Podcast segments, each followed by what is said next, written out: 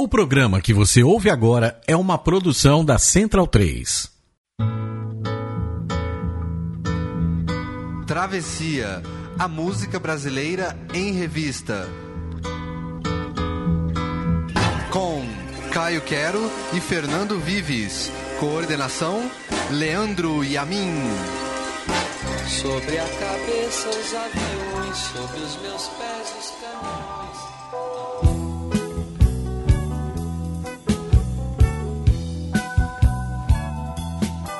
A Bahia é o berço do samba e do axé, mas vai muito além disso. Em nenhum outro lugar do Brasil, a confluência entre o branco e o negro gerou tanta coisa boa para a música. A Bahia é de Caíme, João Gilberto, Caetano, Gil, Gal e Betânia, mas é de muitos outros gênios. Eu sou o Fernando Vives. E eu sou Caio Quero. O dia 2 de julho marca a expulsão definitiva dos portugueses do Brasil pelas tropas baianas. E é por isso que a Bahia é o tema de hoje do Travessia, a música brasileira em revista, aqui na Central 3.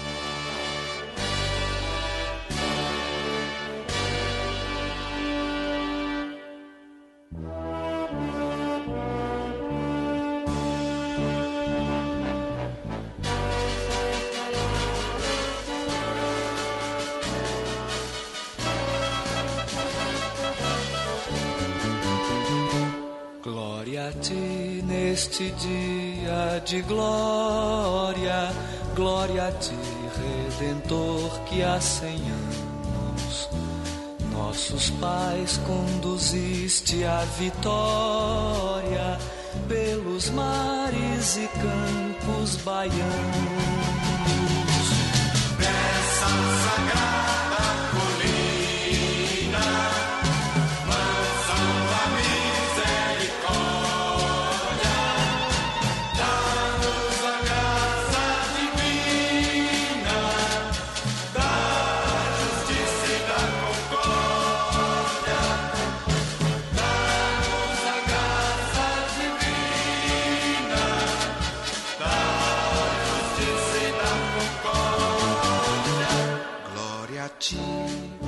nessa altura sagrada, és o eterno farol, és o guia, és Senhor, sentinela avançada, és a guarda imortal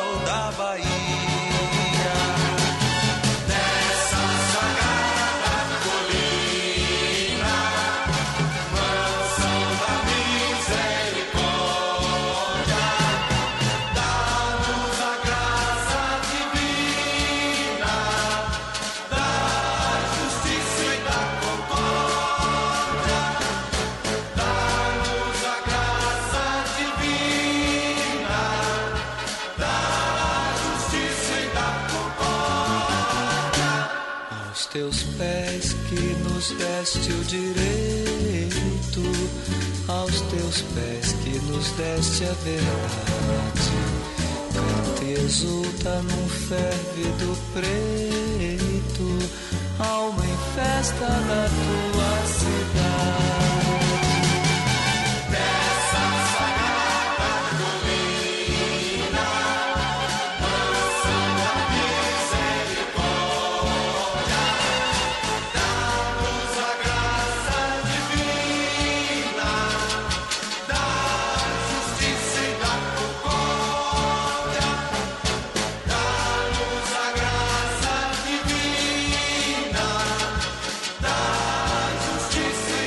Ao som do hino do Senhor do Bonfim, com a Tropicália 1968, começa o Travessia Especial sobre a Bahia, a música baiana, aqui na Central 3. Caio Quero, bom dia, boa noite, boa tarde. Leandro e a mim, que volta à nossa mesa de som. Muito bom dia, muito boa noite, muito boa tarde. Temos um convidado especial para falar. Por que, que nós estamos aqui? Estamos aqui por conta do feriado de 2 de julho, Caio Quero. O feriado que no ano, no glorioso ano de 1823, os baianos expulsaram definitivamente os portugueses do Brasil por ar, por ar não, né? Por terra e por mar. por ar não, não rolava naquela época naquela ainda, né? época Não, não tinha. briga de pomba. Mas. E por isso é feriado na Bahia, cai no sábado, infelizmente, agora, nesse daqui.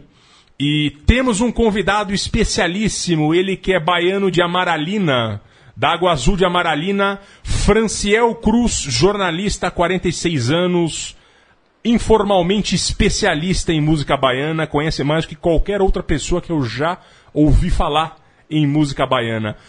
Muito bom dia, muito boa tarde, muito boa noite, Franciel Cruz, torcedor do Esporte Clube Bahia, é isso? Alô? Bom, depois da apresentação dessa, que você só falou mentira, disse que você é da Sardinha. Eu sou especialista em música, então é bom dia, boa tarde, boa noite, boa madrugada. Vamos nessa vitória. é um pouco complicado atiçar essa rivalidade, mas o Franciel está um pouco aflito com. Ele acha que o, que o Vitória vai passar o Palmeiras no Brasileirão, mas acho meio improvável. Mas, Franciel, muito bem-vindo ao nosso programa. É...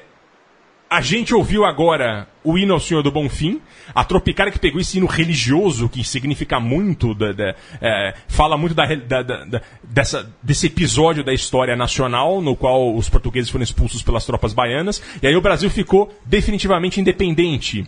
É, tem muito. O lado religioso desse hino é muito impressionante, né? O hino ao Senhor do Bonfim, como Deus ajudou na batalha.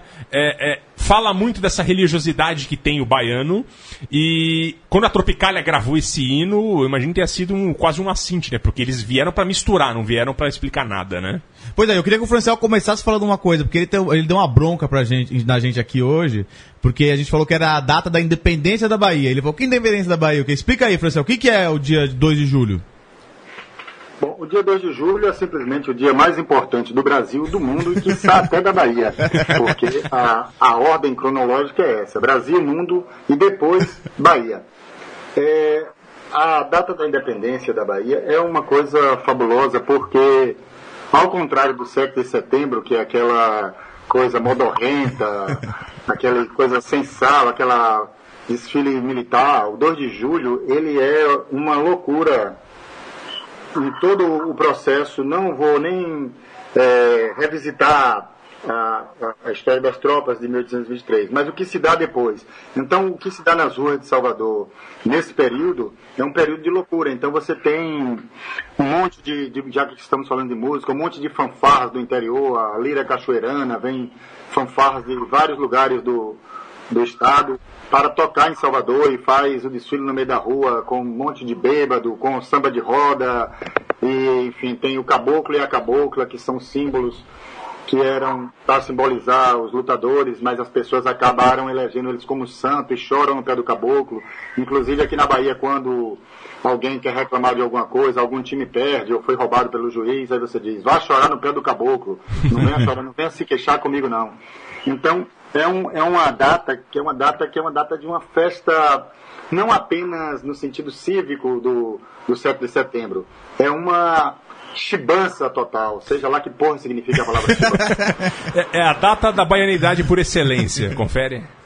Exatamente. E o, e o Senhor do Bonfim, é, a Tropicália, na verdade, ela de algum modo, ao fazer essa, digamos, essa, esse ato de reverência, ela está reverenciando, não está sendo irreverente, porque ela está reverenciando essa história de, de rupturas e de irreverência, porque a própria festa do Senhor do Bonfim é uma festa completamente irreverente. Então, quando o príncipe Maximiliano da Áustria esteve aqui no Brasil, que foi para a festa do Bonfim, isso ainda na época da escravidão, ele ficou abismado com a quantidade de negros que tomavam conta das ruas, numa festa que era para ser uma festa religiosa, era uma festa dominada pelas religiões de matriz africana e pelos tambores, e ele dizia que isso não era uma festa religiosa, era um bacanal.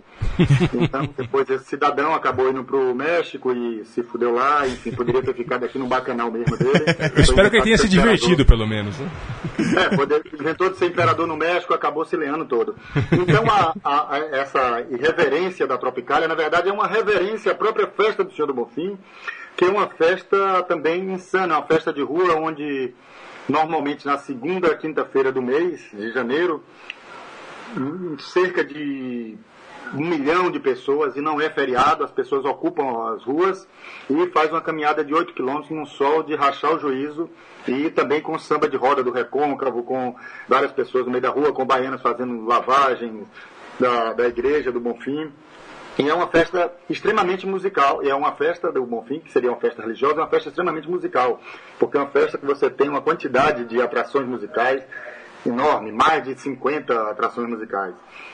E, enfim, as pessoas, essa irreverência do Tropicália em relação a isso, na verdade, é uma reverência histórica a esse processo de reverência que marca as festas populares da Bahia. E é isso que marca o que a Tropicália fez, né? Ela Pois pegava e ela, ela reciclava o que estava lá, ela homenageava e fazia É, de porque novo. essa é uma composição de 1923, quando fez 100 anos da independência da Bahia, a- a- a- o, o processo aí final da independência. Então, é uma música que foi um hino de 20, em 23 feito, uma coisa cívica, religiosa, que fala, ó, o senhor Bonfim ajudou as tropas baianas a tirar, mas aí tornou essa festa popular aí toda aí que, que o Franciel tava falando. E falando em música baiana, falando no início do que surgiu a baianidade, a gente vai ouvir o cânone da música baiana, Dorival Caymmi.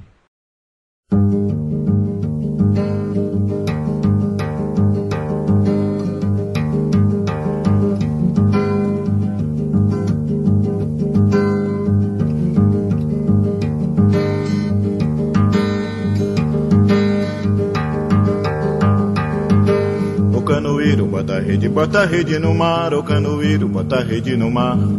O canoeiro bota rede, bota rede no mar. O canoeiro bota rede no mar. Cerca o peixe, bate o remo, puxa a corda, colhe a rede. O canoeiro puxa a rede do mar. Cerca o peixe, bate o remo, puxa a corda, colhe a rede. O canoeiro puxa a rede do mar. Vai ter presente pra Chiquinha, ter presente pra Yaya. Canoeiro puxa a rede do mar. Cerca o peixe, bate o remo, puxa a corda, colhe a rede. O canoeiro puxa a rede do mar. O canoeiro puxa a rede do mar. O canoeiro bota a rede, bota a rede no mar. O canoeiro bota a rede no mar. O canoeiro bota a rede, bota a rede no mar. O canoeiro bota a rede no mar. Cerca o peixe, bate o remo, puxa a corda, colhe a rede. O canoeiro puxa a rede do mar. Cerca o peixe, bate o remo, puxa a corda, colhe a rede. O canoeiro puxa a rede do mar.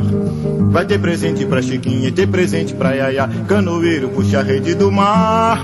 Cerca o peixe, bate o remo, puxa a corda, colhe a rede. O canoeiro puxa a rede do mar. O canoeiro puxa a rede do mar. Louvado seja Deus, ó meu Pai. Louvado seja Deus, ó meu Pai.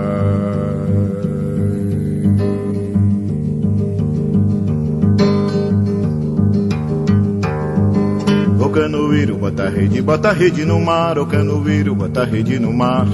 O canoeiro bota rede, bota rede no mar, o canoeiro bota rede no mar. Cerca o peixe, bate o remo, puxa a corda, colhe a rede, o canoeiro puxa a rede do mar. Cerca o peixe, bate o remo, puxa a corda, colhe a rede, o canoeiro puxa a rede do mar. Vai ter presente pra Chiquinha, ter presente pra Yaya, canoeiro puxa a rede do mar. Cerca o peixe, bate o remo, puxa a corda, colhe a rede, o canoeiro puxa a rede do mar. O canoeiro puxa a rede do mar. O canoeiro puxa a rede do mar.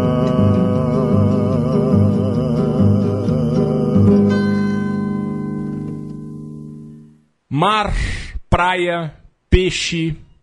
Isso é muito do que é Dorival Caymmi, o grande mito fundador da música baiana.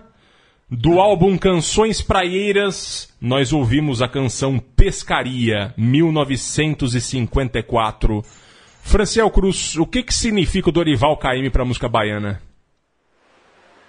Eu acho que Dorival, na verdade, ele está um pouco além da significação apenas para a música baiana. Dorival, ele é o, o próprio inventor do conceito de baianidade, o que se tem de, de concepção do que seja baianidade, seja ela falsa ou não, ela foi inventada por Caíme.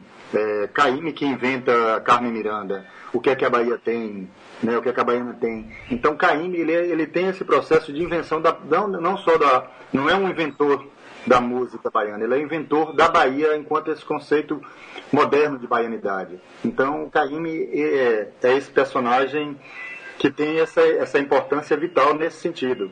E é um, um gênio absurdo. E, e é engraçado que você fala que tem toda uma história de, de como ele teve o. o é, A criação dessa é, canção, a criação né? dessa canção tem um, um fato muito interessante, não é? Sim, é, tá, tá cortando a linha aqui, não sei se está dando para vocês ouvirem direito aí. Não, tá ok, pode continuar. Tá tudo beleza? Ah, Pra gente tá normal.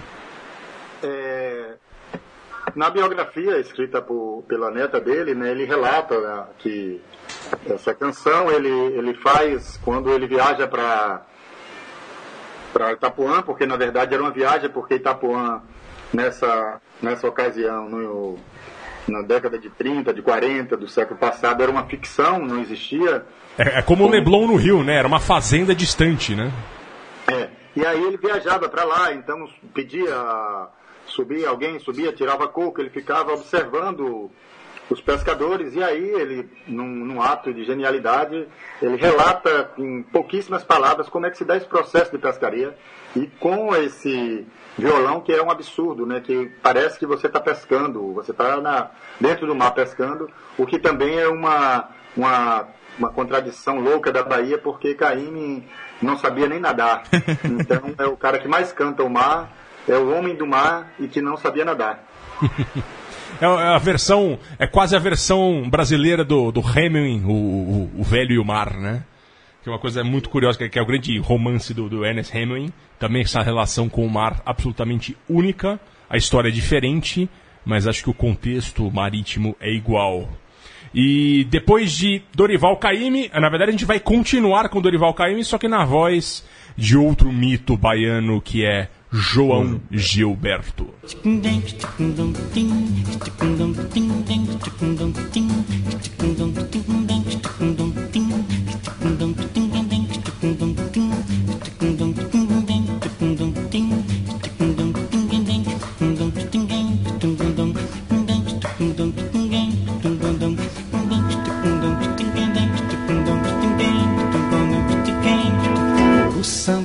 Minha terra deixa a gente mole.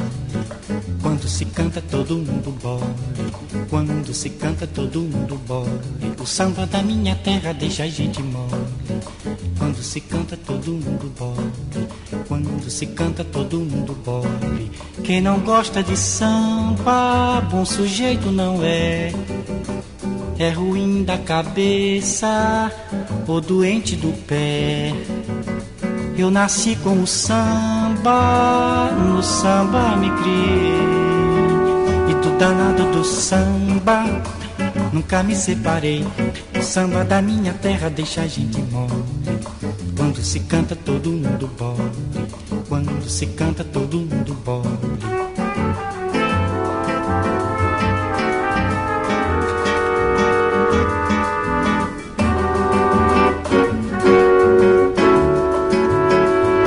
Não gosta de samba, bom sujeito não é.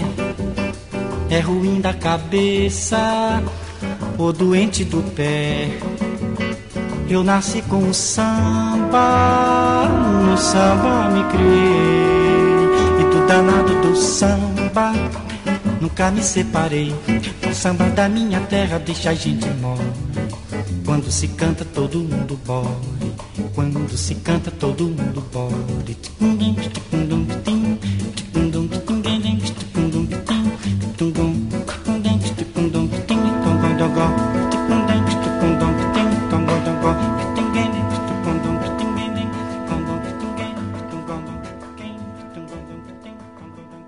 E agora foi o bruxo de Juazeiro, João Gilberto, um dos grandes gênios que a Bahia deu, deu pro Brasil aí na música, com a, com a canção do, do, do Caíme, né, Franciel? É o Samba de Minha Terra, que fala toda essa coisa da Bahia, mas é interpretado pelo João Gilberto aí num álbum de 1961. O que, que o João Gilberto. Que, me conta um pouco, o que, que o João Gilberto significa pra Bahia e pra música baiana, Franciel? Pô, sem. É, é, assim, sem querer fazer proselitismo, já fazendo, eu vou começar dizendo que João Gilberto significa especialmente para mim, no caso, porque eu tive uma experiência com João Gilberto, foi uma experiência muito Ah, é? insana, há exatos, há exatos 30 anos, no ano da graça de 1986.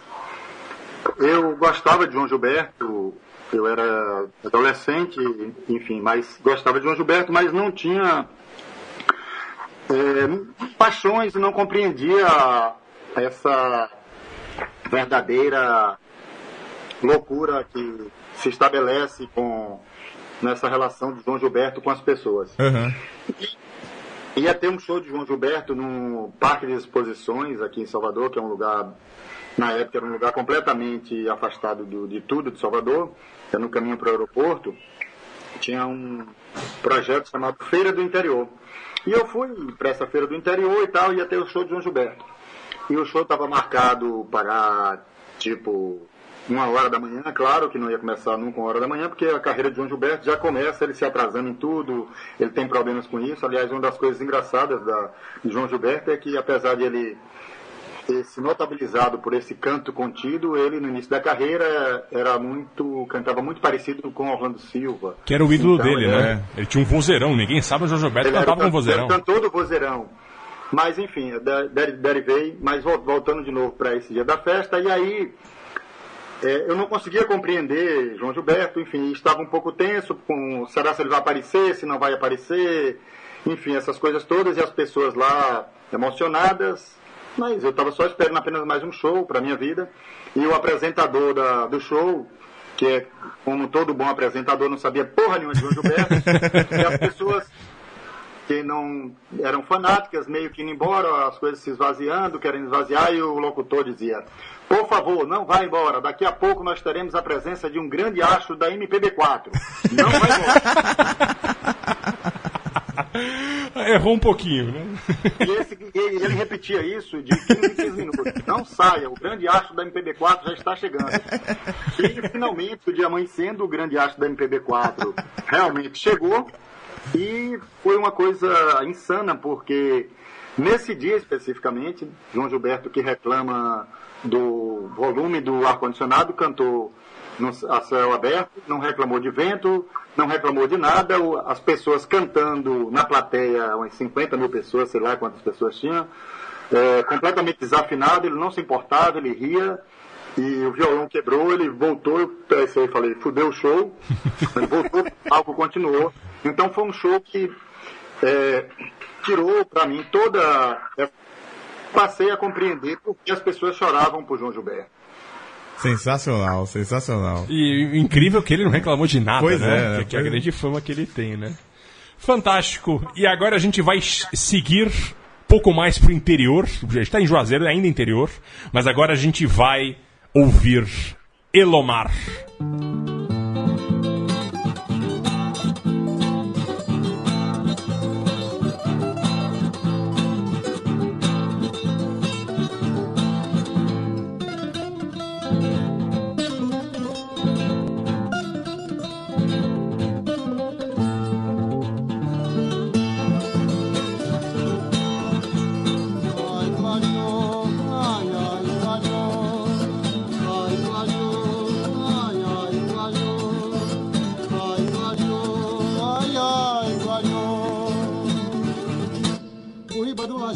chegou.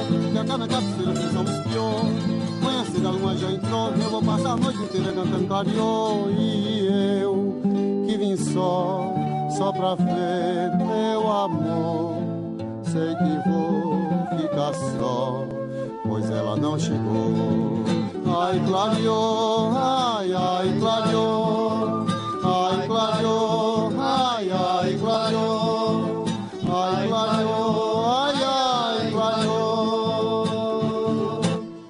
As baronesas já abriu as pulou no escarte, nas marquesas figura sentou. De bode abriu as e cantou nas baixas, nas veredas seu canto raiou. E eu que vim só, só pra ver meu amor. Sei que vou ficar só, pois ela não chegou.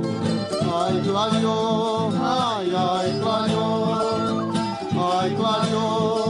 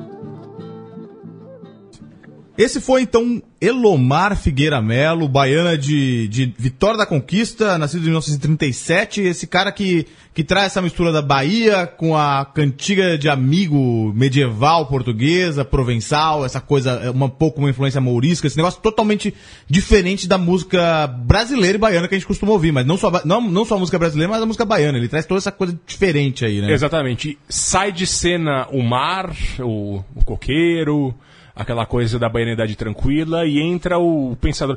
Praticamente um baiano português, né? Um Ex- baiano português, português medieval, exato. Franciel, você fez muita questão. Quando a gente chamou o Franciel para fazer o pro- o programa, ele falou: você pode cortar tudo menos essa música, ou menos este compositor, né? No caso, Elomar. Fala pra gente um pouco do Elomar.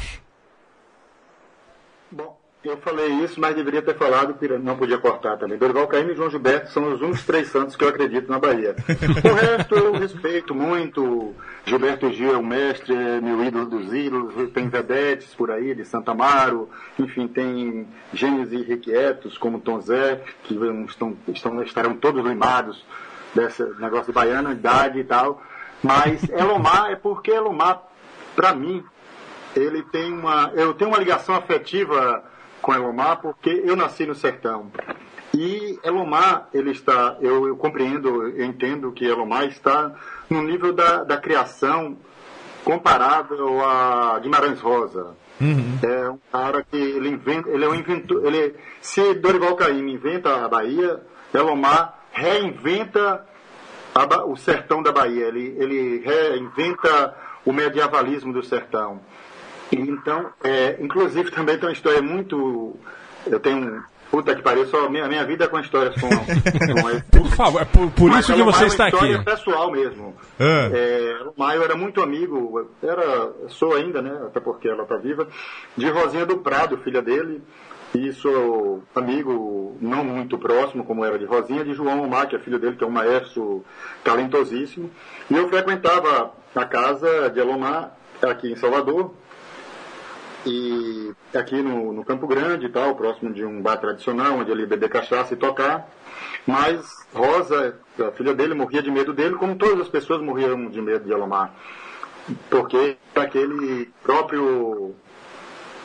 aquele peso em pessoa, o carrancismo em pessoa, né? Um cara que há pouco tempo se trancou numa caverna, pegou tuberculose, quase morria, criador de bode, louco. E- e Ele é uma bem loucão, ele tem essa fama de ser loucão, né? essa coisa- essa história de Alomar é muito louca porque todo mundo tinha medo dele. Então, quando ele estava para chegar, eu não ficava na casa de Rosa. O pai tá chegando, eu me picava. E aí, um dia, distraído por, por causa de substâncias não recomendadas pela Carta Magna, eu estava no sofá, me passei da hora e Alomar entrou no, no recinto, entrou na sala, olhou para esse cabeludo que vos aborrece, e eu falei, fudeu a Bahia. Aí, E aí? ele tirou da porra lá da algibeira, lá um óculos Ray-Ban, botou no olho e disse: Eu estou parecendo um superstar. Eu inadvertidamente disse: Você está parecendo um capial. Ele olhou pra mim, tirou o Ray-Ban, olhou pra mim com aquele olho de. que a CM devotava para os inimigos, aquele olho de lagoa seca.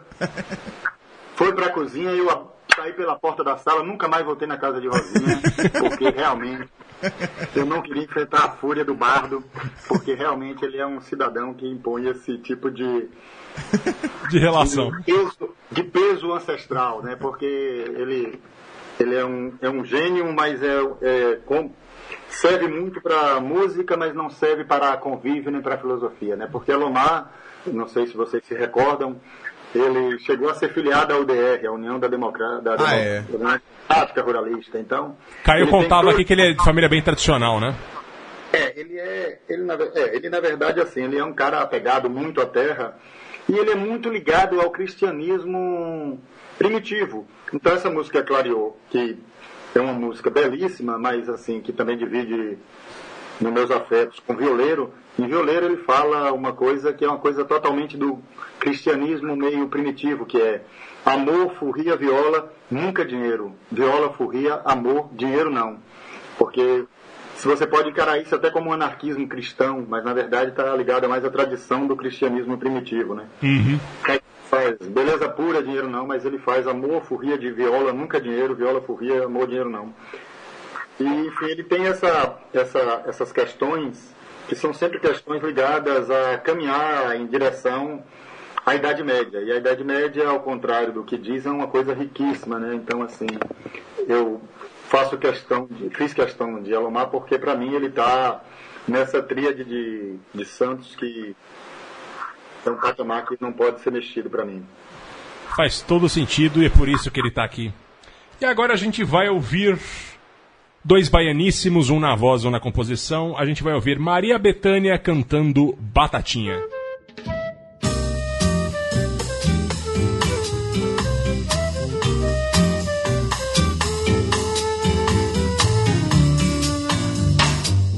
Meu desespero ninguém vê.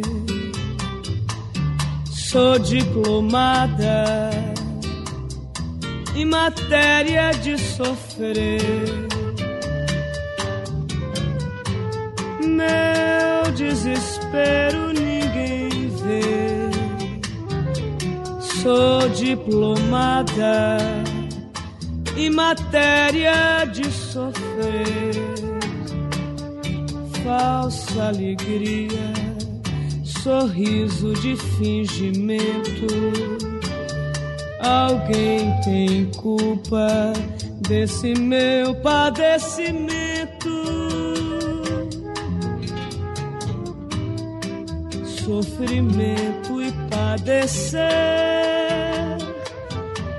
todos lamentam, mas só eu sei responder.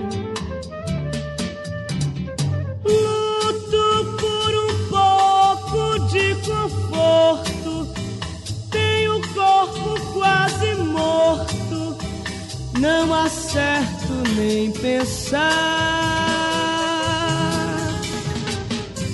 Mesmo com tanta agonia, ainda posso cantar.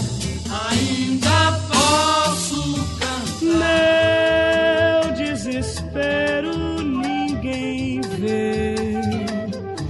Sou diplomada em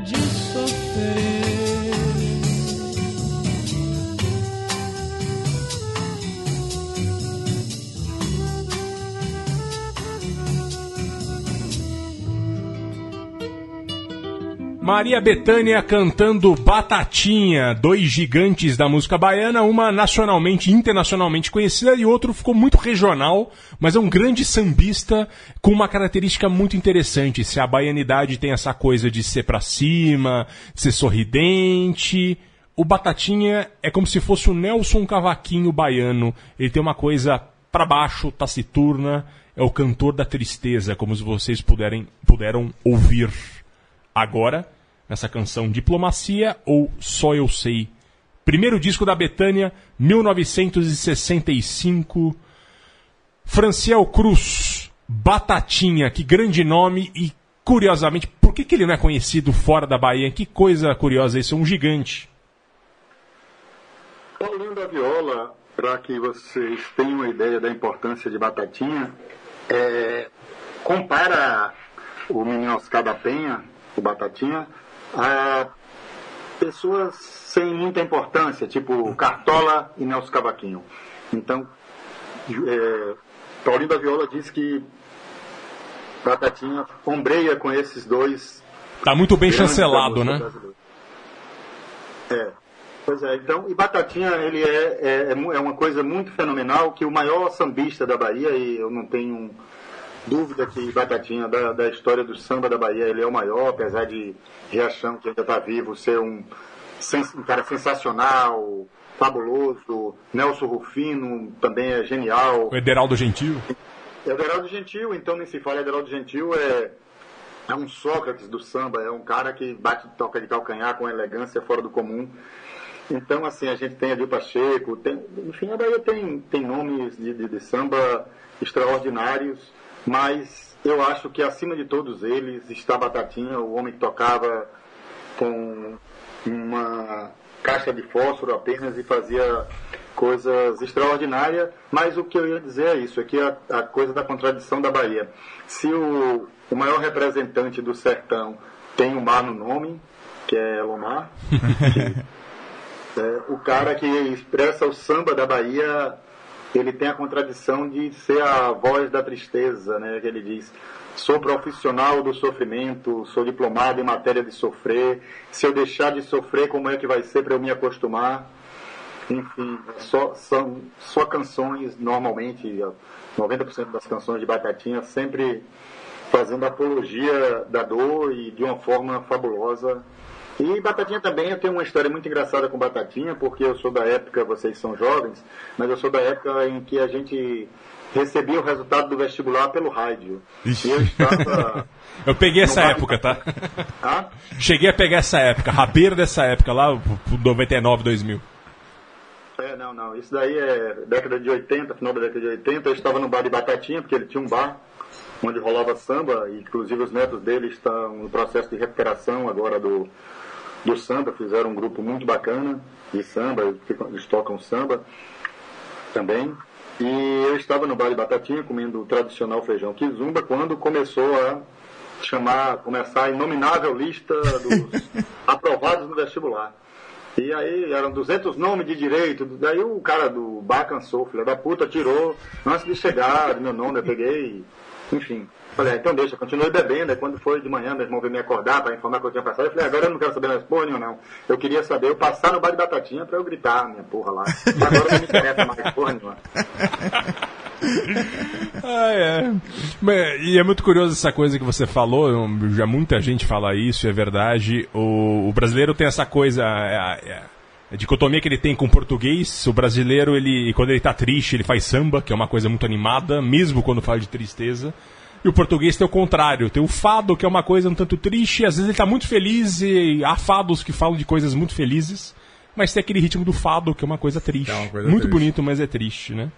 E agora a gente vai passar para o outro lado da música baiana. Outro gênio da música baiana, né? Outro. A gente vai para o rock de Raul Seixas e Marcelo Nova.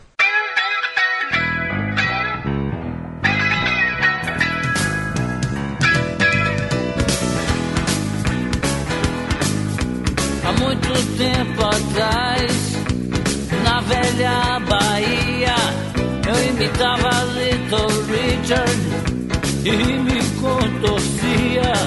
As pessoas afastavam pensando que eu tava tendo um ataque de epilepsia. De epilepsia.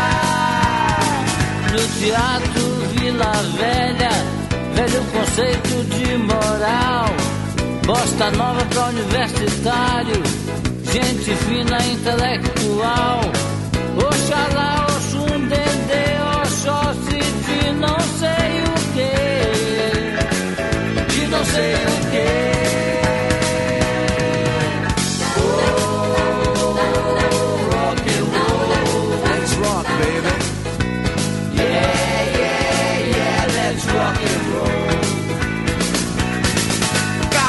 Foi andando e uma década depois, nego dizia que indecência era o mesmo feijão com arroz. Eu não podia aparecer na televisão, pois minha banda era nome de palavrão. Nome de palavrão.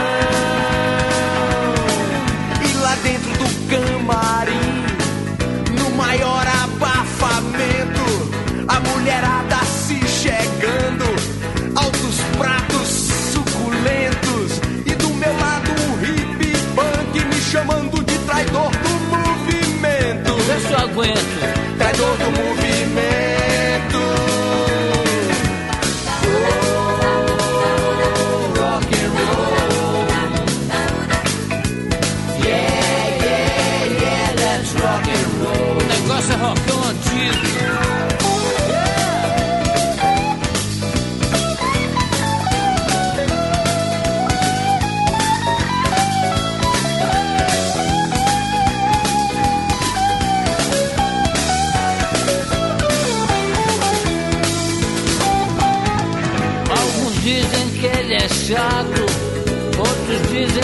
Que banal. Já o coloco em propaganda,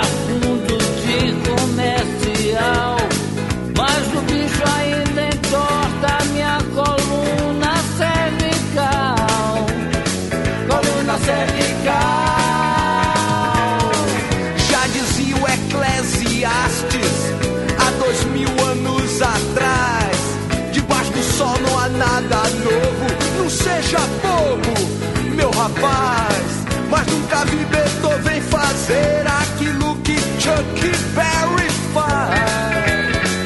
Chuck Berry faz. Roll over Beethoven. Roll over Beethoven. Roll over Beethoven. And throw Tchaikovsky the news. E pra terminar com esse papo, que não importa o sotaque, sim o jeito de fazer. Pois há muito percebi que Genival Lacerda tem a ver com Elvis e com Jerry Lee. Elvis e Jerry Lee.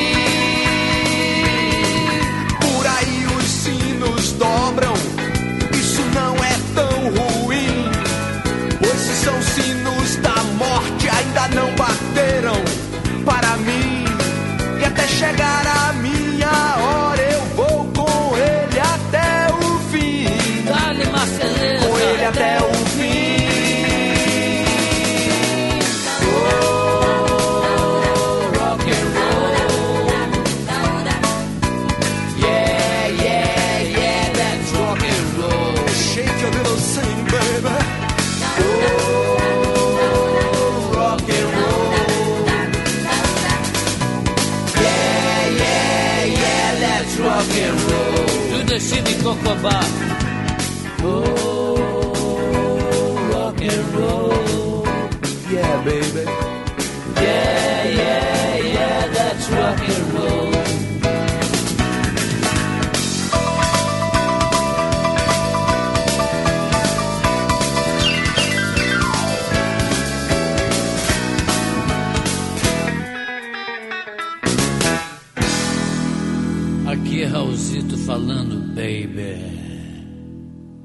This is rock and roll, and this is the real one. Grande Rock and Roll é o nome da música também, com Marcelo Nova e Raul Seixas. Raul Seixas, este monstro sagrado da música brasileira, não só do rock brasileiro. Marcelo Nova, que o recuperou no fim de, vi- fim de vida, como vocês podem ouvir na, na- na- interpretação do Raul, já é um Raul ali no- nas vésperas de morrer, no fim dos anos 80, se não me engano, de 88 essa música. É, o Raul com uma voz bem debilitada, de quem estava mais pra lá do que pra cá. É, não é o Raul vivo dos anos 70, o Raul dos anos 80 ele se arrastou bastante. Mas o Marcelo Nova e, os, e o Camisa de Vênus, que era a banda dele, recuperaram o Raul e ele morreu lá em cima. Pelo menos foi uma grande. Uma grande. Um grande feito deles, né? Pois é, o, e o Raul mostra essa vitalidade da música baiana, né? Porque enquanto tava tendo toda a Tropicália e estavam tendo e tinha os outros monstros sagrados da música baiana atuando lá, tava o Raul no lado B fazendo rock and roll meio fazendo que nem Elvis Presley no clubes de rock e virou o maior roqueiro brasileiro, o cara que que, que inspira o roqueiro brasileiro até hoje. É interessante como esse cara também saiu da Bahia com essa com esse com essa coisa de tocar ah, coisas parecidas com Elvis, um sotaque meio americanizado, essa coisa toda, né? E, e- e é bem isso do. do é, ele misturava muito com baião, Sim. ele fez é, esse, um esse laboratório musical que é muito típico da música baiana. Os baianos estão muito bons nisso. Você é um grande fã de camisa de Vênus, não é, Franciel? Eu gosto do camisa, na verdade, pelo chute da porta que eles dão. Então, assim, o camisa no início da década de 80, eles chegam para romper, pra romper com a tradição da música de axé. Na verdade, não era axé music, que era a música afro. E eles chegam, inclusive essa música tem, é, que é uma música sensacional, tem uma frase muito bacana, que eu vou citar de cabeça aqui, mas enfim, que eles falam do Teatro Vila Velha para universitário e tal, daí eles chegam e diz Oxum, Oxum, Dendê, Oxóssi de não sei o que, porque as músicas de louvação, de uma menininha do Gantuá, enfim. Então o Camisa chega dando esse corte apesar de que praticamente a grande parte da obra do Camisa é plágio, né? O Camisa começa a, a faz sua história plagiando as bandas de rock internacional, então ele é, traz o punk rock para Bahia, mas assim, no caso de uma música, mas é, é com sotaque baiano, né? Enfim, o que, o que é massa do Camisa é isso, é porque, por exemplo, eles, eles fazem plágio do Clash, controle total. Aí bota todos os bairros de Salvador e diz que Salvador está tudo dominado, está tudo controlado. É London Aí, Calling. Isso casa, isso casa muito com. Por isso que eu não queria deixar de fora o camisa, porque eles representam esse corte no início da década de 80. E é um corte, na verdade, que é um corte que, que, né, que é uma sequência também, né? Porque Raul nada mais baiano do que Raul. Então, se você pegar a música, você vai ver ali uns tambores de candomblé Exato, né, é. Uhum. dentro da, da música. Isso É. você eh, falou aí já do, da mistura com o baião. Eh, o próprio Marcelo Nova gravou com Genival Lacerda. Nessa música, inclusive, Ele é citado. cita o Genival Lacerda. E, e Marcelo chegou a gravar com o Genival. E, enfim, tem tudo isso. E Caetano, e Caetano, ó, Caetano porra nenhuma. Não porra nenhuma com Caetano. Mas é porque Caetano é tão onipresente, tá em todo lugar, aquele sacana.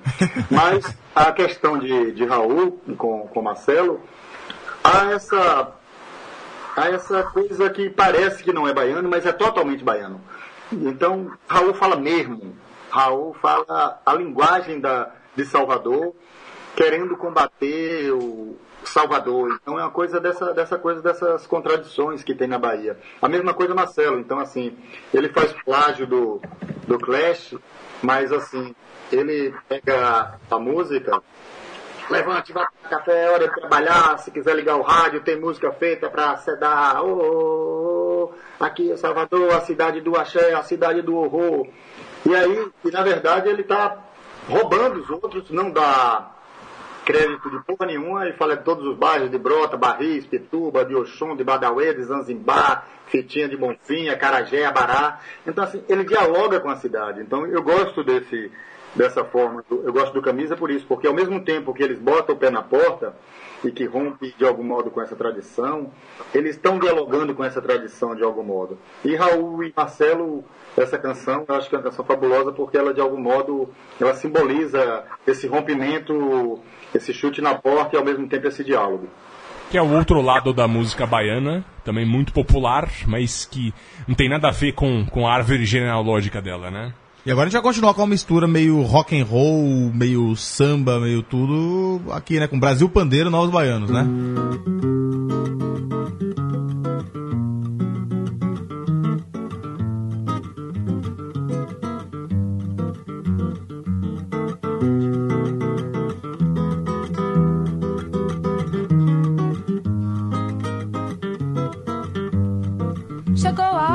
gente bronzeada mostrar seu valor.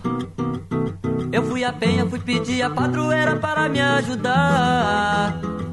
Salve o morro do Vintém, pendura a saia, eu quero ver. Eu quero ver o tio Sam tocar bandeiro para o mundo sambar. O tio Sam está querendo conhecer a nossa batucada. Anda dizendo que o molho da baiana melhorou seu prato. Vai entrar no cuscuz, acarajé e abará. Na Casa Branca já dançou a batucada de oiô iaiá. Brasil, esquentai vossos pandeiros, iluminai os terreiros, que nós queremos sambar.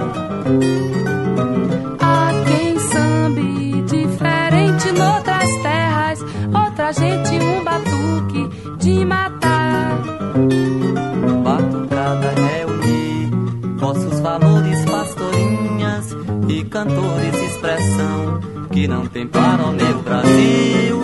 Brasil, esquentai vossos bandeiros,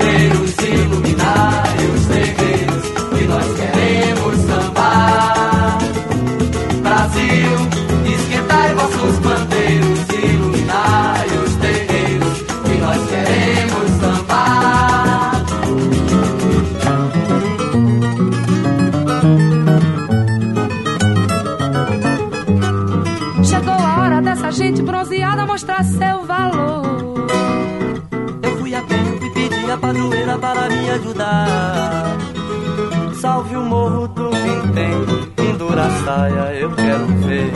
Eu quero ver o tio Sam tocar bandeiro para o mundo sambar. O tio Sam está querendo conhecer a nossa batucada. Anda dizendo que o molho da baiana melhorou seu prato. Vai entrar no cuscuz, acarajé e amará. Na Casa Branca já dançou a batucada de oiô iaiá. Brasil, esquentai vossos pandeiros, iluminai os terreiros, que nós queremos sambar. Há quem sambe diferente noutras terras, outra gente um batuque de matar. Oi, Batucada reunir vossos valores, pastorinhas e cantores de expressão que não tem para o meu Brasil. Brasil,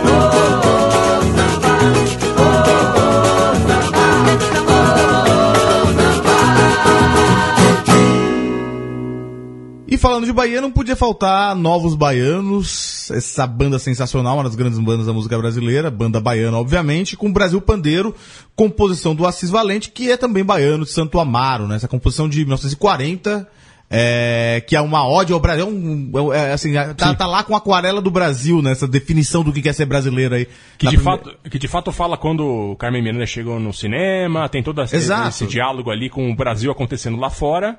Assis Valente, que era um dos compositores da Carmen Miranda. Exato. Que levou a baianidade lá pra fora, embora essa baianidade é, que tinha um, um pé no, no Ari Barroso, que acabou sendo cortado aqui, tinha toda, a gente ia falar um pouco de Ari Barroso, não conseguiu, porque tinha muita coisa boa pra falar. E, e ele teve um fim trágico, coitado. Ele foi, ele foi muito depressivo no fim da vida. Ele chegou, se jogou do Corcovado, não morreu. E depois ele tomou um Guaraná com, com veneno. Que era um, um modo comum de se matar no, antes do- na metade do século XX, Guaraná com chumbinho. Era uma coisa Exatamente. terrível, né? E, e temos aí Franciel Cruz, novos baianos cantando Assis Valente, ressuscitando Assis Valente. Num né? disco emblemático, né? Acabou chorar de 72, essa versão que é É sensacional. um né? disco talvez top 10 da É. música brasileira, né? Fala pra gente, Franciel. Bom, eu, essa canção, Brasil Pandeiro, talvez seja a música que eu mais detesto dos Novos Baianos. Eu escolhi, na verdade, essa canção porque, como todo baiano tem vocação para marqueteiro, eu escolhi essa, essa, essa música. Inclusive, no último show que teve dos Novos Baianos, agora na reabertura da Concha Acústica aqui em Salvador, que é o melhor espaço para show do mundo, na hora que eles foram tocar Brasil Pandeiro, eu fui no sanitário para não ouvir. Porque eu acho uma canção muito da fuleira, Por muito quê? fanista. Por quê, Marcel? Conta pra gente Ah, por eu quê. acho um fanismo desbragado, enfim. Não gosto da, da canção em si. Mas eu escolhi essa canção porque essa canção é de Assis Valente, que é um gênio, e que então eu queria fazer o marketing, porque o meu amigo J. Pimentel lançou a biografia de Assis Valente, e também não é meu amigo, mas é meu conhecido de época de faculdade. Gonçalo Júnior também lançou outra biografia de Assis Valente. E não podia deixar de fora os Novos Baianos, porque os Novos Baianos, aí eu queria fazer mais outra propaganda, que é de meu queridíssimo amigo que fez um filme maravilhoso, chamado Os Filhos de João, que conta essa história do encontro que os Novos Baianos, na verdade, são filhos de João. Sim, sim. E, e João, e aí João Gilberto, né? que João Gilberto chega na, na casa dos novos baianos, antes deles serem novos baianos, eles ainda estavam, poderiam estar perdidos na poeira do rock progressivo da década de 70, coisa do tipo, mas que se transformar nessa, nesse grupo fundamental para a música brasileira. João Gilberto chega todo de paletó, de noite, e os caras todos ligados na, na erva do demônio, aí pensam que é a chegada da polícia, esconde, esconde tudo e tal. Ele estava lá porque João foi quem apresentou a Cisvalente para os Novos Baianos. Então, a mudança dos Novos Baianos, a, a criação de verdade, o acontecimento dos Novos Baianos se dá por conta de João Gilberto. João Gilberto é que apresenta a Cisvalente para ele, é que apresenta a música brasileira para eles. a- Sensacional. E aí eles, eles se transformam no, no Novos Baianos. Que fantástico isso. E João Gilberto também era conhecido como Zé Maconha quando era novo. Uma pequena curiosidade, mas é fantástico essa, essa confluência, porque graças ao toque de Midas do João Gilberto que existe essa, esse gigantesco grupo que depois gerou várias ótimas carreiras individuais, como Aras Maneira, com a. E com a influenciou um monte de gente depois, pois é, né? Exatamente. Com Pepeu Gomes, etc. E agora a gente vai ouvir Baianíssimo Jerônimo, Eu Sou Negão. Imanoamiri. Imanoamiri. Orema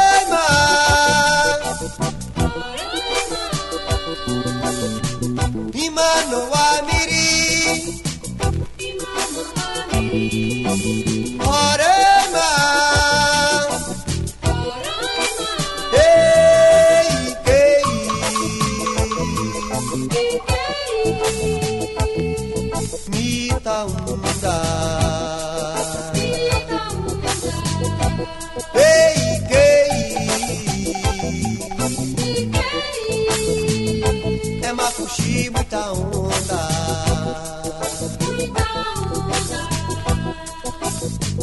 Amori capoi Hey,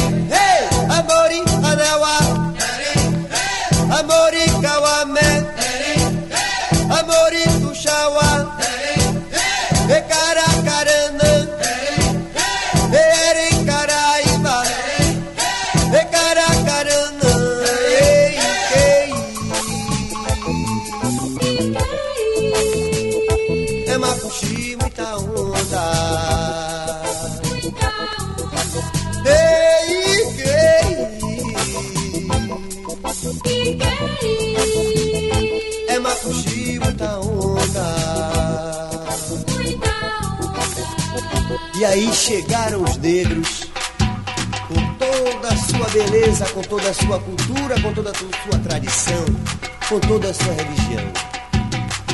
E tentada, motivada a ser mutilada pelos heróis anônimos da história. E estamos aqui e eles sobreviveram. E no bum bum bum bum bum bum bum bum bum bum no seu tambor, o seu negão vai tocando o azul. Pega a rua Chile, desce a ladeira, tá na Praça Castro Alves Praça da Sé. Fazendo seu deboche, xixi, xixi, xixi. Transando o corpo com seu titi, titi, titi. Fazendo seu fricó, titi. E o negão assume o microfone. E na beirada da multidão, em cima do caminhão, ele fala: Alô, rapaziada do bloco, esse é o nosso bloco afro. Vamos curtir agora o nosso som, a nossa levada, que é a nossa cultura. E segura comigo.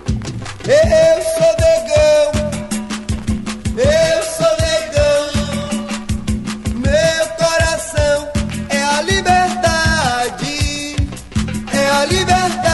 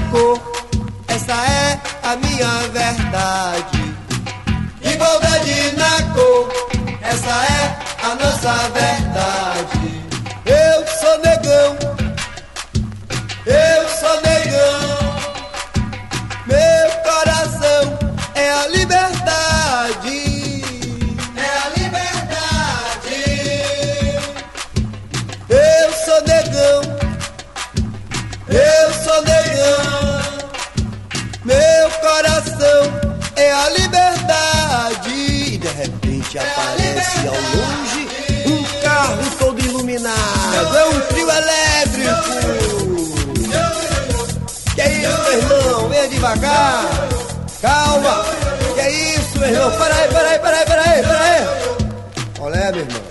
Segure essa aí. Segura. Aí o cara do trio lá de cima, olha. Legal, massa. Pessoal do Bloco Afro. É uma beleza estar aqui com vocês. Vamos levar o som. E o negão lá de baixo fala: Qual é, meu irmão?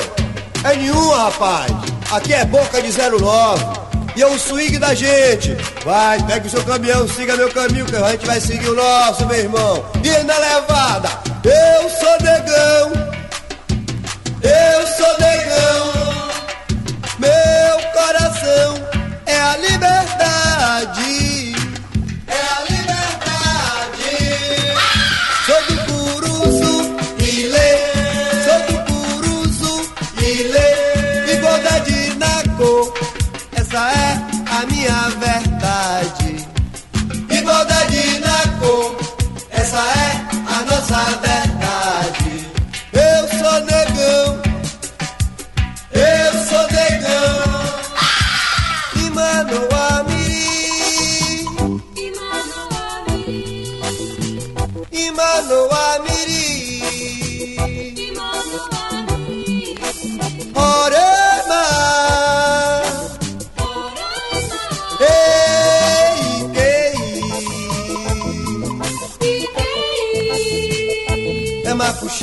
Macuxi, muita onda.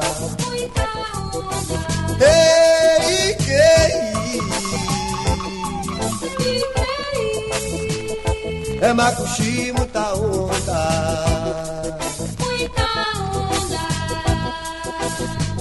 E Manoa Miri. Eu sou negão, macuxi, muita onda. E aí chegaram os negros com toda a sua beleza, com toda a sua cultura, com toda a sua tradição, com toda a sua religião. É assim que canta Jerônimo com Eu Sou Negão, 1986. Acabamos de ouvir essa ode à negritude. Franciel Cruz, contextualiza pra gente o Jerônimo, por favor. É, antes de contextualizar Jerônimo, assim, essa música, para quem não é de Salvador, é importante compreender essa canção, porque na década de 70, exatamente em 74, você tem o surgimento do primeiro bloco afro-moderno, que é o Ileaê, e que rompe com todas as tradições do Carnaval da Bahia, porque é um grupo só de negros, inclusive é uma coisa que chega a ser engraçada, porque os jornais acusam o bloco de ser racista. No primeiro ano que o bloco sai, tem mais policiais do que integrantes, e eles estavam muito ligados no Black Power. Então, o, você tem essa, essa moderna retomada do poder negro. E no auge da ditadura ali, né? É, exatamente, na época da ditadura, os caras falando de Black Power e tal. Então você tem essa retomada do, do poder negro no sentido simbólico da cidade, porque como eu tava, tinha falado anteriormente, os negros ocupavam sempre as ruas, né? Que, que acabou até causando espanto no Maximiliano quando veio visitar aqui e tal, e todos os visitantes ficam, ficavam sempre assustados com os negros sempre tomaram conta das ruas.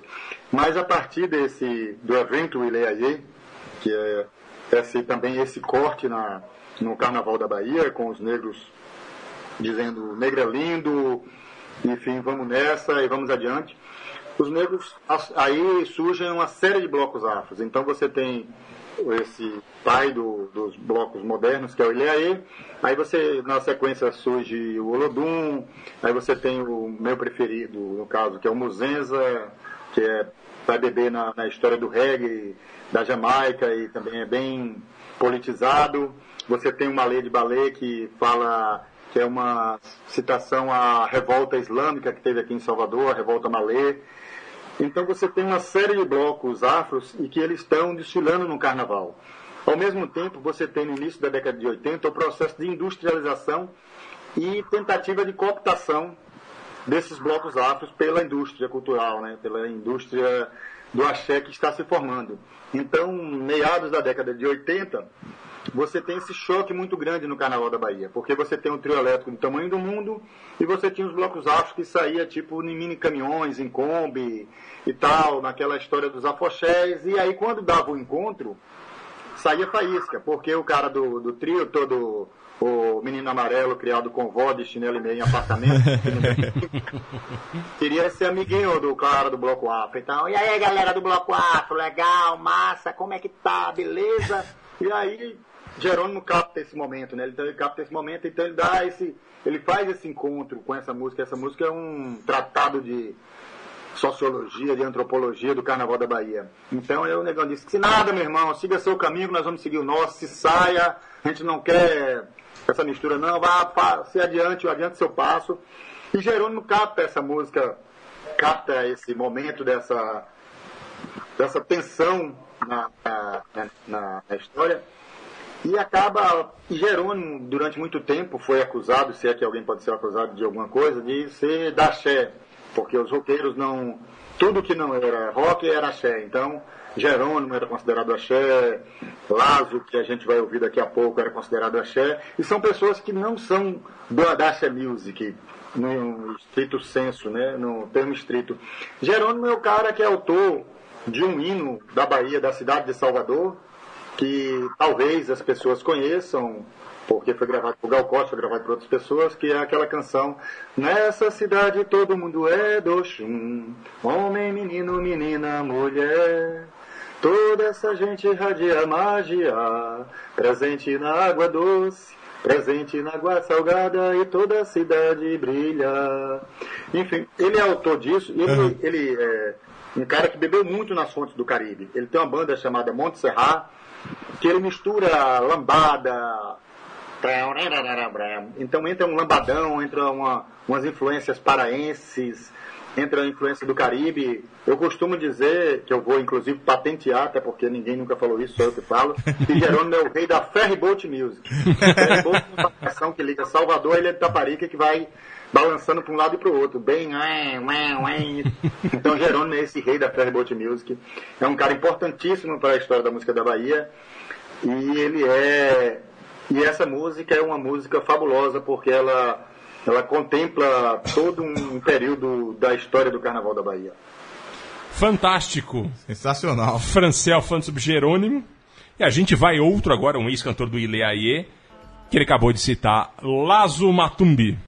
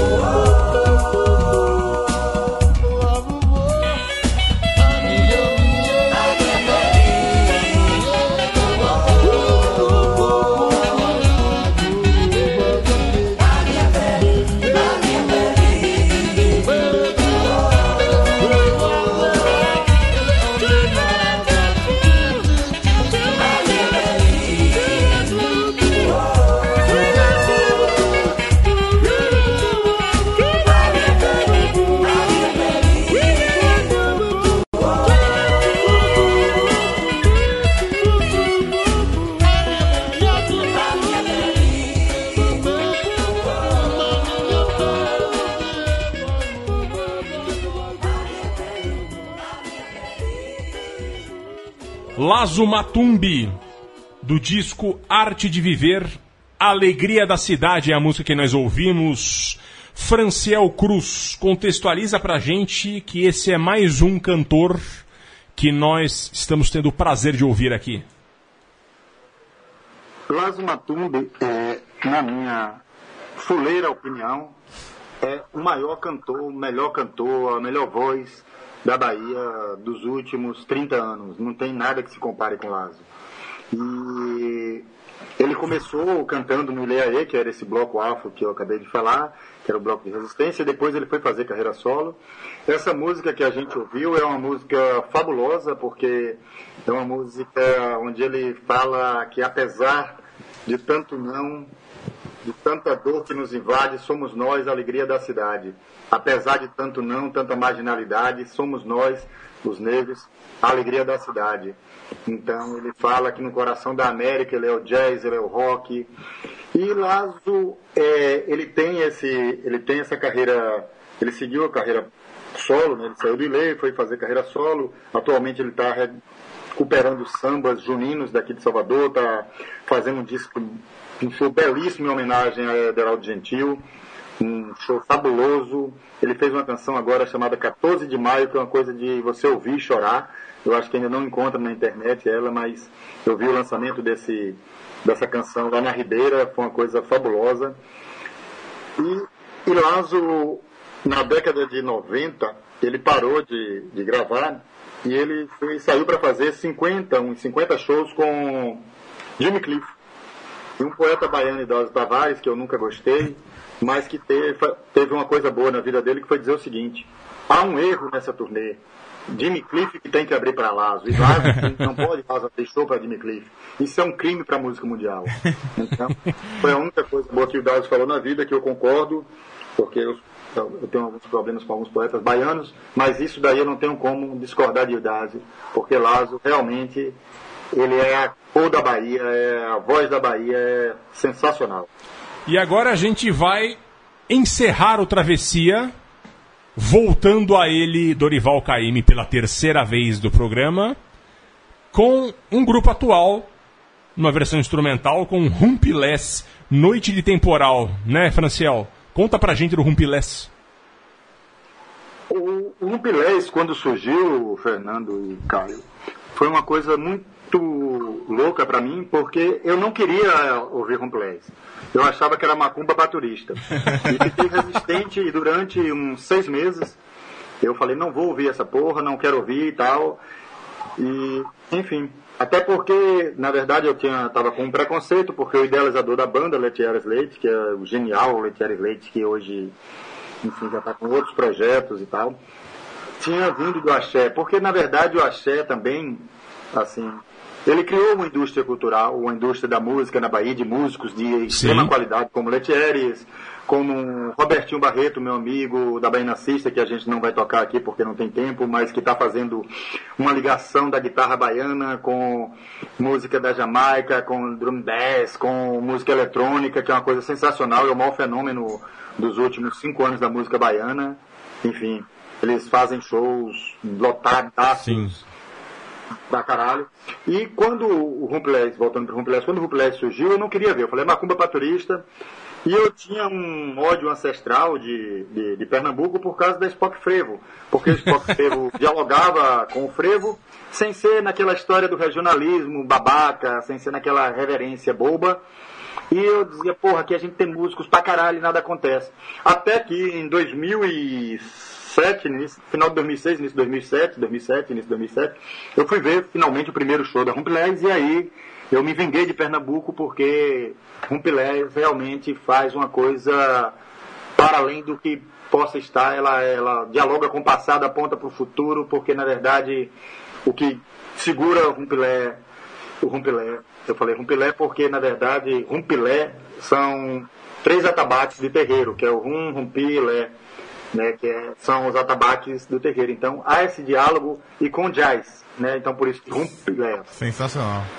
É, Então, eles dialogam com isso, então eles colocam o pessoal da percussão, que normalmente fica lá na cozinha, eles colocam. Leitieres teve a ideia sensacional de colocá-los todos na frente, todos de roupa comprida, e os caras de saques, o tocador de contrabaixo, caralho, todos de bermuda, para mostrar quem é que manda na música baiana, que são os tambores, enfim. Fazer essa inversão de valores, porque o, o tocador, os tocadores de, de, de, de música, de, de tambores, de, de atabaques aqui são muito relegados, né? Inclusive você estava sacaneando com o Carlinhos Brau antes da gente começar. Eu acho que o Carlinhos Brau é um grande tocador de tambor. O problema do. Brau é que ele é baiano demais, então ele não sabe onde começa a irreverência e termina presepado e vice-versa. Mas enquanto tocador, enquanto percussionista, ele é fabuloso. Então a Bahia é a terra de percussionistas fabulosos e o e Letieres conseguiu juntar todos eles na Rumpelés e fez coisas maravilhosas e agora inclusive eles, tão- eles fizeram esse disco só em homenagem a Caíme com essa música sensacional que é absurda, ela parece que não termina nunca e não começa nunca, enfim, é uma coisa fabulosa. É, grande sacana o Franciel, porque eu, eu tenho a mesma opinião que ele, a gente já falou no Travessia aqui. O Carlinhos Brau ele é um grande instrumentista e ele é menos valorizado porque ele tem esse jeito meio folclórico, né? Mas enfim, Franciel, muito obrigado pela sua participação, foi um prazer tê-lo aqui. Valeu, Franciel. Nada Grande- como ter alguém que manja da coisa pra Exatamente. gente não fazer exatamente a macumba de turista, né? Exato. Pegar os nomes ali, os cânones e fazer um programa bem superficial. Nada como ter alguém que é da gema pra fazer isso. E como vocês puderam ver, um diplomado sem diploma, porque ele manja muito, um diplomado sem diploma na música baiana. Poucas pessoas entendem tão bem quanto ele. E é o melhor estilo Caetano e Gil, o Rumpilés, que junta o antigo ao novo, no caso do grande cânone da música baiana, que é Dorival Caymmi. Encerramos mais esta edição do Travessia. Obrigado, Franciel. Obrigado, Leandro Yamin, que nos esperou aqui vestido de baiana do Acarajé. E até a próxima, Caio Quero. Até a próxima, amigos ouvintes. Até a próxima.